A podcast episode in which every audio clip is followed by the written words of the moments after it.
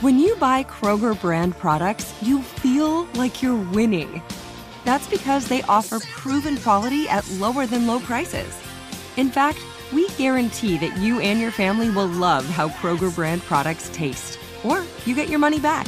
So next time you're shopping for the family, look for delicious Kroger brand products because they'll make you all feel like you're winning. Shop now, in store, or online. Kroger, fresh for everyone. Welcome to Noble Blood, a production of iHeartRadio and Grim and Mild from Aaron Mahnke. Listener discretion is advised.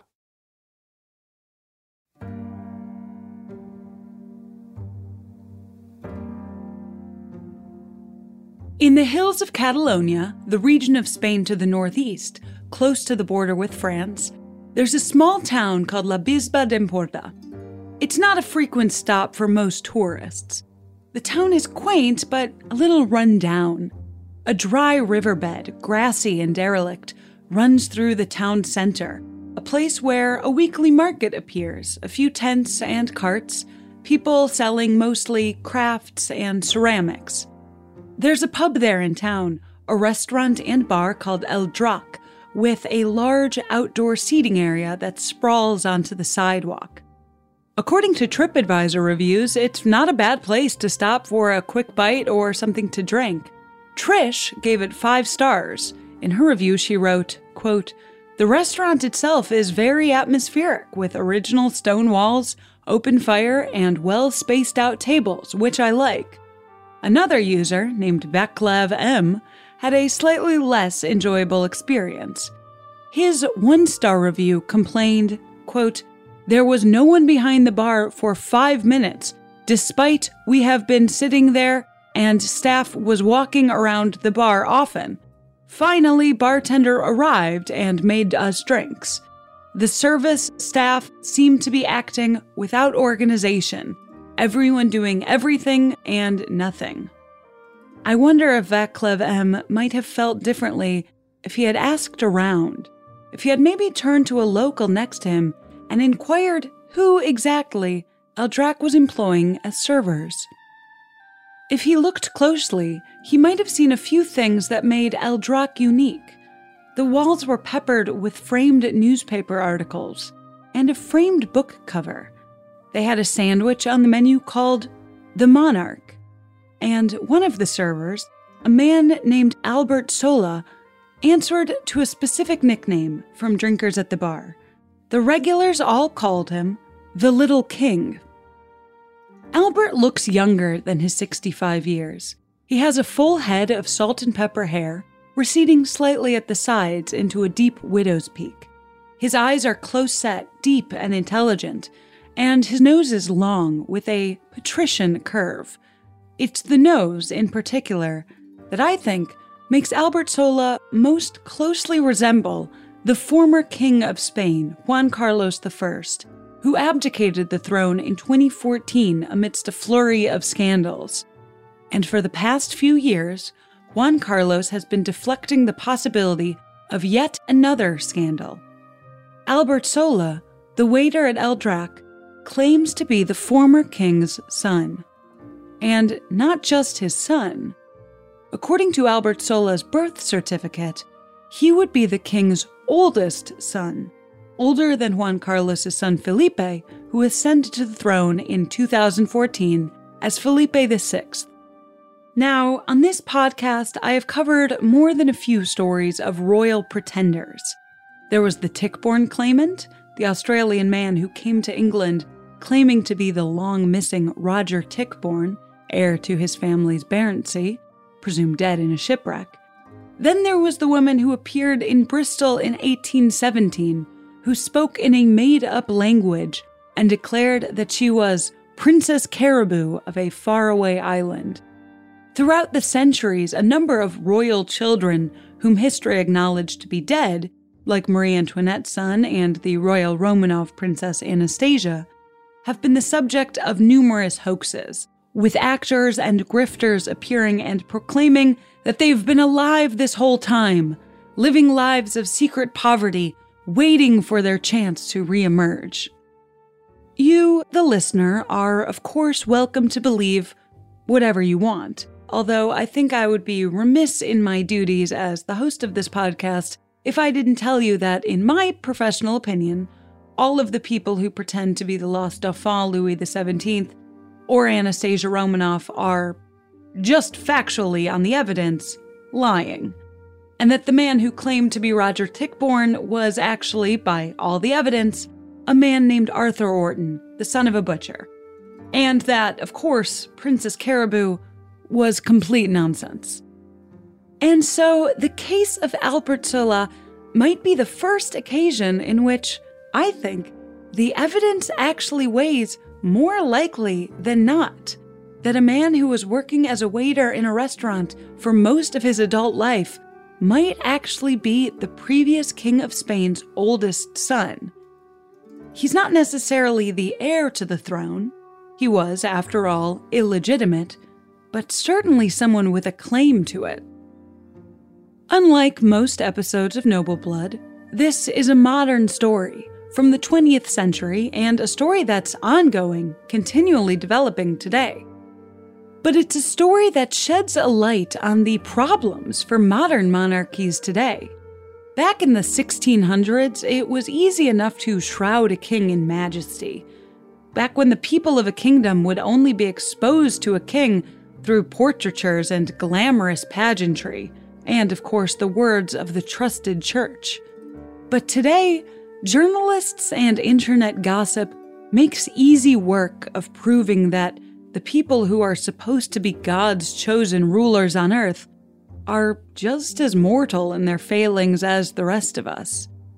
It's enough to make you wonder who are the real pretenders? I'm Dana Schwartz, and this is Noble Blood.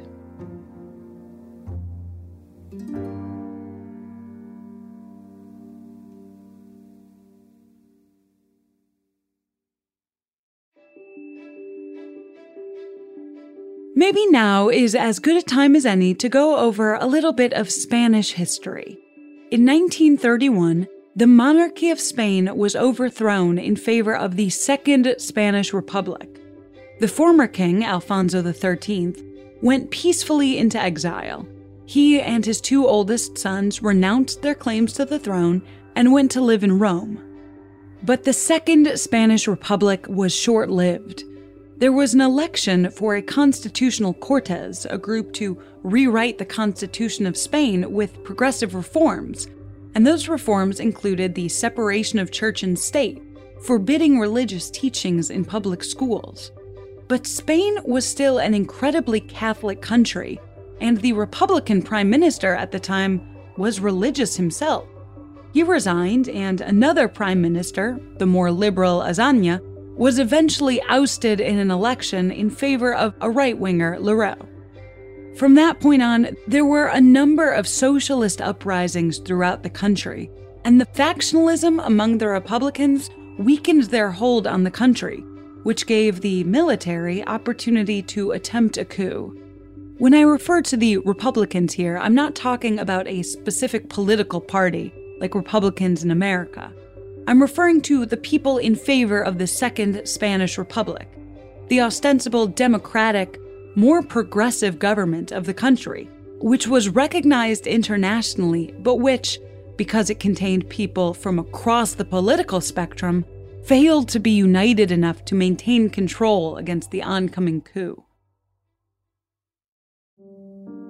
The war between the Republicans and the military, who came to be known as the Nationalists, devastated the country with countless atrocities, massacres, and brutal attacks, including the bombing of Guernica, now immortalized in one of Pablo Picasso's most famous paintings. Eventually, the nationalists, the Spanish military, captured Barcelona and then Madrid, and their leader, Francisco Franco, declared victory, setting off the next several decades of his far right authoritarian regime. I'm skating through a lot of history here very quickly, but to get back to the monarchy, Franco was attracted to the idea of the grandeur of Spain historically, the pomp and pageantry of nationalist Spain, and he hated the idea of a democratic republic forming after he was gone. and so he decided he would reinstate the monarchy.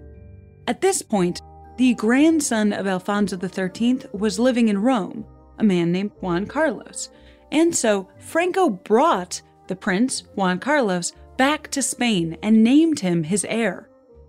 Franco imagined that Juan Carlos would be something of his protege and would continue on his authoritarian regime after his death. Well, Franco died, but then Juan Carlos did something unexpected. Rather than carry on the dictatorship, to the surprise of Spain and the rest of the world, King Juan Carlos I ushered democracy into Spain spearheading the first democratic election in the country since the 1930s and facing down the ensuing right wing military coup that was attempted in the aftermath. It's almost difficult to overstate what an incredible thing Juan Carlos did. How he peacefully unraveled decades of authoritarianism and ushered in a new era of Spain in which the nation would be democratic and participatory in the economy of the rest of the world. He was a hero, beloved by two generations of grateful Spaniards still reckoning with the trauma of Franco's authoritarian regime. Juan Carlos was a king who could have become an autocrat, but instead gave a country back to its people. Later, King Juan Carlos would have another, admittedly smaller scale hero moment when he went viral in 2007 at a summit in Chile when he told the then president of Venezuela, Hugo Chavez, Why don't you shut up? But the goodwill towards the King of Spain would soon run out. In 2012, King Juan Carlos went on a secret vacation. A vacation that would have remained secret had he not injured himself and need to be airlifted out to receive an emergency hip replacement. The king was in Botswana, hunting elephants. Now, that would have been bad enough, but every new detail about the story that emerged just made the situation worse and worse. Spain was in a massive economic downturn a period of huge unemployment in the aftermath of the 2008 global recession. This little elephant hunting vacation cost over 40,000 euros, and it was subsidized by an advisor to the Saudi royal family with seedy ties to 15 offshore companies named in the Panama Papers. And on this pretty dodgy vacation, the king wasn't accompanied by the queen, Sophia, the mother of his children. He was with a woman named Corinna zu Sayn-Wittgenstein, a German princess by marriage. The media in Spain had been historically very generous in their coverage of the royal family. A reporter from The New Yorker once wrote that he was told by a newspaper editor that he and his peers, quote, exercise self censorship on the subject of the king. When the New Yorker reporter wrote an article alluding to one of the king's alleged numerous rumored affairs, one of the journalists with whom he had spoken felt so guilty and nervous for the future of his own career that he called the chief of the royal household to apologize. But after the elephant hunting incident, it seemed like the royal family was stuck on a treadmill with a speed that kept increasing. When the king tried to downsize by giving up his 18 million euro yacht, it just brought more attention to the fact that he had an 18 million euro yacht to begin with, and that it cost 20,000 euros just to staff it, and that it had been a gift by an assortment of 25 random businessmen and the Balearic government. For all of the king's relatively progressive politics, Juan Carlos had a bad habit of accepting exorbitant gifts and swaddling himself with the luxury that maybe he felt he had been denied as a child in exile. Royal biographer Laurence Debray wrote that Juan Carlos, quote, had known as a young man the humiliation of having to economically depend on rich Spanish aristocrats who were voluntarily ensuring the lifestyle of the royal family in exile. That stress or anxiety no doubt shaped his magpie like tendency to hoard wealth. But it didn't make it any less palatable to a modern and struggling Spanish population in the 21st century. The snowball of scandals were just too much for the monarchy to bear. In 2014, the Prime Minister announced that the king had told him that he intended to abdicate. And later in that year, Juan Carlos I did just that, becoming the fourth European monarch to abdicate in just over a year after Pope Benedict XVI, Queen Beatrix of the Netherlands, and King Albert II of Belgium. It was a reckoning for the monarchies of Europe, a global moment of modernism colliding with an inherently regressive institution. To survive, monarchies needed to adapt, to become likable. Likable multi multi millionaires to whom people need to bow when they enter a room.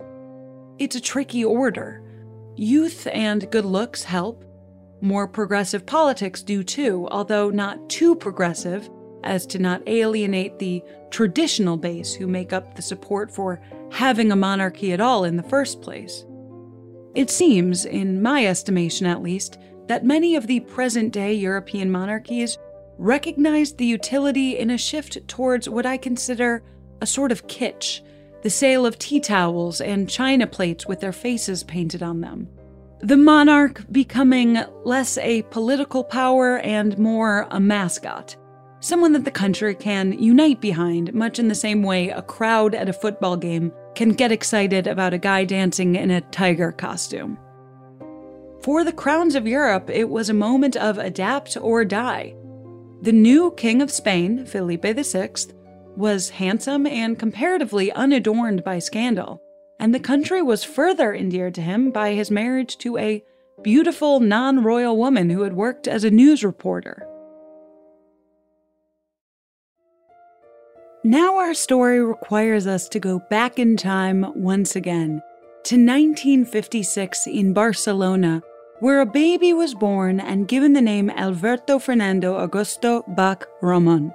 Alberto, who would eventually begin going by Albert, was one of the 300,000 children orphaned during the Franco regime.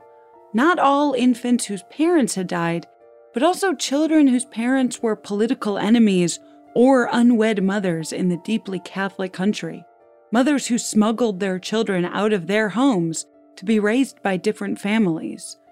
As an infant, Albert was sent to the island of Ibiza to be cared for by a poor farming family. The daughter of that family is still alive. Her name is Eulalia, and she's 90 years old now. She recounted how her family had frequently fostered children from the mainland illegitimate children of powerful families, usually. But Albert's case was peculiar from the start. According to Eulalia, they were paid almost twice their usual rate to care for him, given almost 300 pesetas a month. As a young boy, Albert was taken from Ibiza and brought to live in a mansion in Barcelona. Although the force behind these movements and machinations weren't clear then and still aren't clear to Albert today. All he has to go on are his hazy half memories. In Barcelona, he remembers the manor he lived at had a garden and high walls, and that an older woman would come and visit him, bringing him toys. He believes now the woman might have been his grandmother. A tutor would come to the house to teach him, and he lived in the mansion in Barcelona until age eight when he was sent to the home of a farmer named Salvatore Sola in the province of Girona. A whisper followed him there, a whisper that he was noble born, a child of an important family. It was that whisper that Albert clung to as his life became even stranger, more inexplicably charmed. After Albert got his driver's license, a mysterious gift appeared an expensive motorcycle, and a car. When Albert served his mandatory military service in his 20s, he was given cushy preferential treatment. He was even given a chartered helicopter to take home to visit family after one of his relatives was injured in an accident. Eventually, Albert would begin working as a waiter, the job he would keep for his entire life. But he remained curious about his childhood, his origins, the way good things just tended to follow him, and why he had faint memories of a woman in a garden who looked like the, by then deceased, mother of the king. In 1982, Albert took his curiosity to a local office in Barcelona that specialized in finding adoption records. Albert waited while several of their employees were called over to look at his files. There was speaking behind lifted hands, a visit to the manager in the back of the office. Finally, the manager emerged to tell Albert that they couldn't help him, but the manager did give Albert one cryptic piece of information that this was the most complicated adoption case that they had ever seen.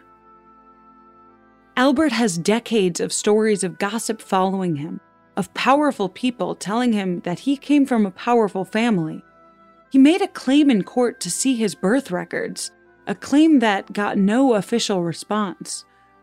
Finally, off the record, Albert was given the answer that he had waited for his entire life. The judge on his case called him privately after hours and told him that he was the son of King Juan Carlos I, an illegitimate child that the king had at 18 before he married Queen Sofia several years later. Later, that judge would deny making the phone call at all, but in Albert's mind, the case was solved.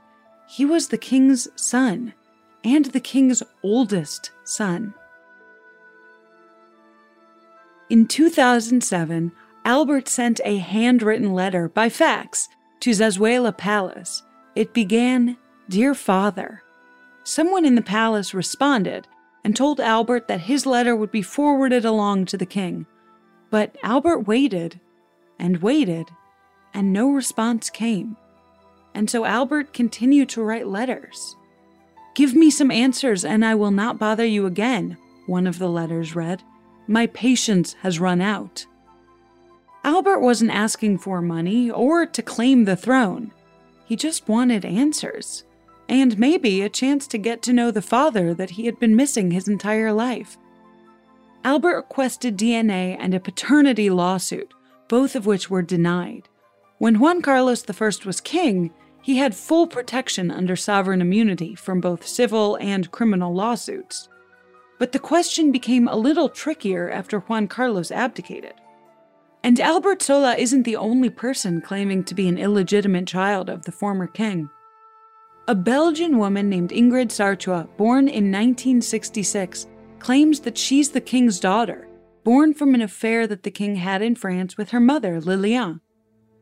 Allegedly, Liliane turned down royal offers to get an illegal abortion, and because bearing a child out of wedlock would have been dangerous in Franco Spain, Liliane smuggled her infant daughter to Belgium. Liliane had told young Ingrid for her entire life that her father had died in a plane crash, until finally she believed that her child was old enough to hear the truth. As with Albert, all of Ingrid's legal avenues to try to get an answer as to her paternity hit dead ends. But then the pair decided to test their DNA against one another's an independent agency in Belgium verified the results. The two, Ingrid and Albert, are most likely half siblings.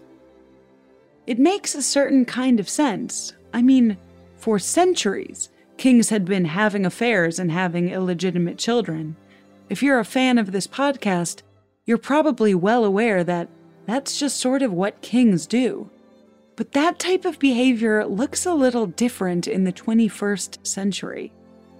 And the incredibly self serious question of the quote unquote legitimacy of claims to the thrones of Europe seem almost even a little silly in a world of Wikipedia and books being delivered to our front doors via drone. Personally, I would welcome someone who had spent a lifetime in the service industry becoming the king of a nation it seems to me that a server would have the best ability to actually, well, serve the people and not just provide lip service to that effect while smiling for the cameras. Albert Sola may never become the King of Spain, but he'll always be the little king to the patrons at his bar.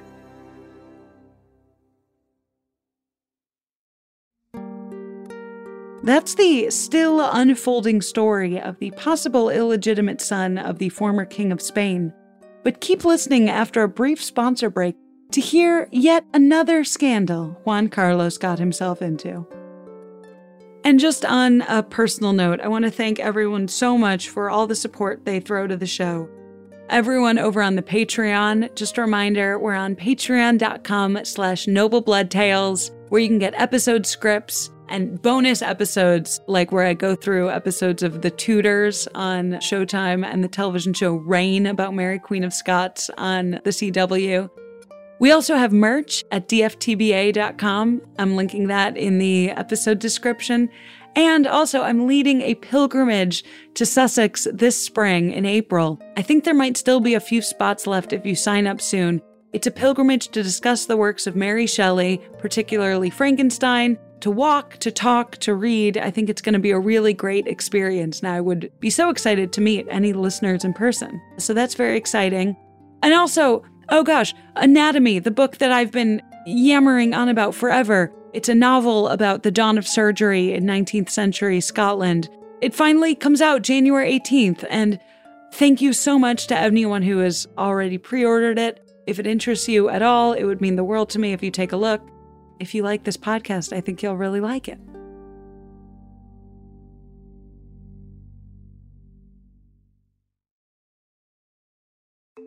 The weather is getting warmer, so it is time to say goodbye to your jackets and heavy sweaters. Hello to shorts and tees. If you are anything like me, you have this urge around this time of year to completely overhaul your wardrobe, but ideally you want to do that without spending a fortune. Luckily, I found Quince. Now I've got a lineup of timeless pieces that keep me looking effortlessly chic year after year. They have these amazing European linen dresses, blouses, and shorts from $30, washable silk tops, timeless 14 karat gold jewelry, and honestly, my new favorite pair of summer sunglasses I got from Quince. Get warm weather ready with Quince. Go to quince.com slash noble for free shipping on your order and 365 day returns. That's Q-U-I-N-C-E dot com slash noble to get free shipping and 365-day returns. Quince dot com slash noble.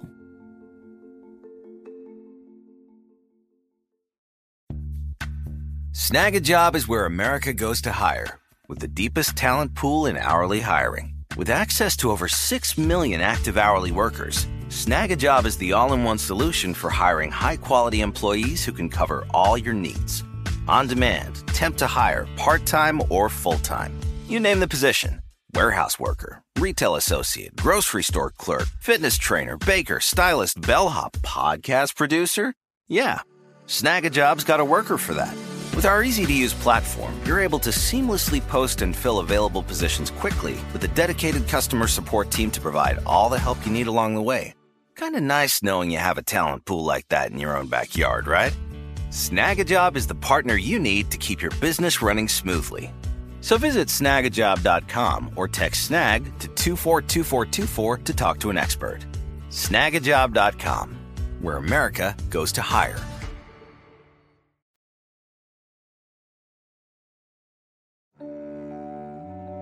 Even after Juan Carlos abdicated from the throne, he still managed to find trouble. The Supreme Court in Spain was forced to open a preliminary investigation about the former king's involvement in the building of a high speed rail in Saudi Arabia after a Swiss newspaper reported that when Juan Carlos was king, he had received $100 million in kickbacks from the Saudi king. While this was coming to light, the former Spanish king literally disappeared from the country.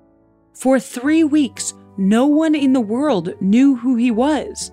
The media speculated that he was in the Dominican Republic or maybe Portugal. The only clue was an enigmatic goodbye letter that he wrote to his son, the current king, Felipe VI. Three weeks later, after the former King of Spain was missing for three weeks. The palace confirmed his whereabouts. He was in the United Arab Emirates, where he remains today under self imposed exile.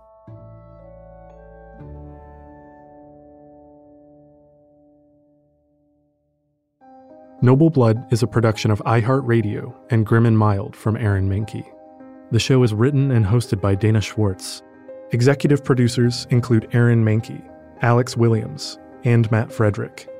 The show is produced by Rima Ilkayali and Trevor Young. Noble Blood is on social media at Noble Blood Tales, and you can learn more about the show over at noblebloodtales.com. For more podcasts from iHeartRadio, visit the iHeartRadio app, Apple Podcasts, or wherever you listen to your favorite shows.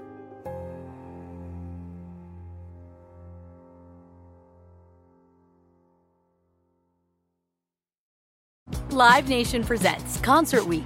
Now through May 14th, get $25 tickets to over 5,000 shows. That's up to 75% off a summer full of your favorite artists like 21 Savage, Alanis Morissette, Cage the Elephant, Celeste Barber, Dierks Bentley, Feid, Hootie and the Blowfish, Janet Jackson, Kidz Bop Kids, Meghan Trainor, Peso Pluma, Sarah McLachlan.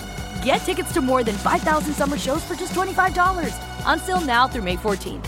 Visit LiveNation.com slash Concert to learn more and plan your summer with Sean Paul, Sum 41, 30 Seconds to Mars, oh, and Two Door Cinema Club.